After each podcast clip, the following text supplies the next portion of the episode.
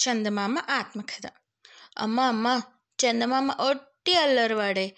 ఎప్పుడు చొక్కాన తొడుక్కోడు. నేను చూడు ఎలా తొడుక్కున్నాను అని మీ అమ్మతో నా మీద చాడీలు చెప్తూ ఉంటారు. నిజమేనా? నేను ఎందుకు తొడుక్కోను? ఎప్పుడైనా ఆలోచించారు? దీనికి ఒక పెద్ద భారతం ఉంది. మా అమ్మ మొన్నటిదాకా చెప్తూ ఉండేది. నేను పుట్టగానే ఆకాశమంతా వెలుతురుతో నిండిపోయిందంట. అది చూచి ఆశ్చర్యపోయి గ్రహాలు వచ్చాయి చుక్కలు వచ్చాయి. నేను అంత చక్కని తండ్రి అంటే చక్కని తండ్రి అన్నారు. మంచి రోజు చూచి అశ్విని నాకు చక్కని ఉయ్యాలు తెచ్చింది. భరణి అందులో ముత్యాలు వేలాడ కట్టింది.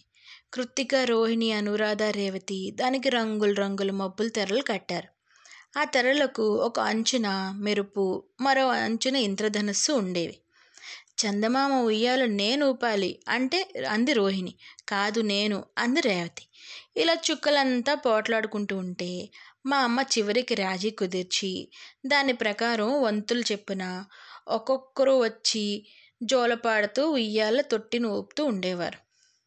ఒక రోజున చలిగాలి బయలుదేరిపోతూ నేను నిద్రపోతూ ఉంటే వచ్చి సూదులు గుచ్చినట్టు గుచ్చింది నాకు అలాంటి మనుషులు నీకు అలాంటి మనుషులు తగిలారో లేదో వాళ్ళకి చిన్నపిల్లల్ని ఏడిపిస్తేనే కానీ ముద్దు రాదు.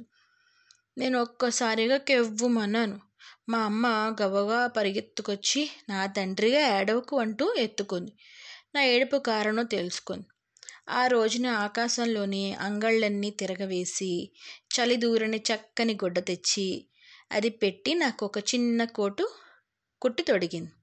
ఆ కోటు మెత్తగా హాయిగా వెచ్చగా ఉంది. ఆ కోటుతోనే ఆ రాత్రి అంతా నిద్రపోయాను.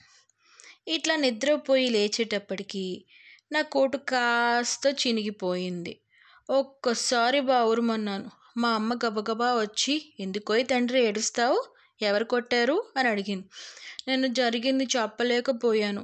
ఉయ్యాలుపుతున్న రోహిణి ఒట్టి కొంటె కోణంగి అదేమన్నా చేసిందేమోనని కసిరి నన్ను తన చెరల్లోకి తీసుకున్నది.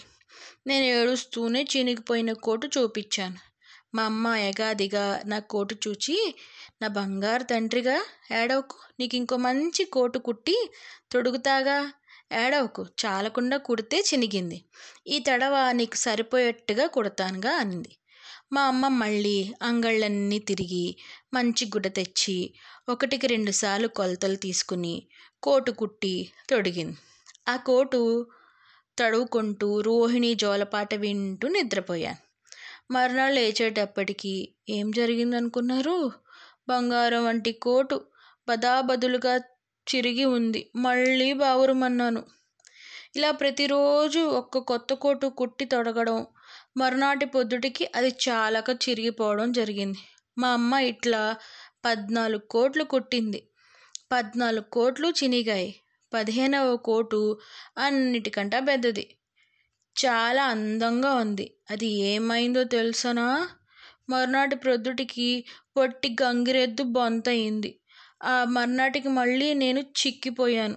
ఇదంతా చూసి మా అమ్మకు విసుగెత్తింది. అప్పటి నుంచి మళ్ళీ కోటు కానీ చొక్కా కానీ కుట్టి తొడకలేదు. ఎవరన్నా నాకు సరిపోయిన కోటు కుట్టిస్తే ఎంత సంతోషిస్తాను. మీలో ఎవరు చేయగలరా పని? కథ కంచికి మన ఇంటికి.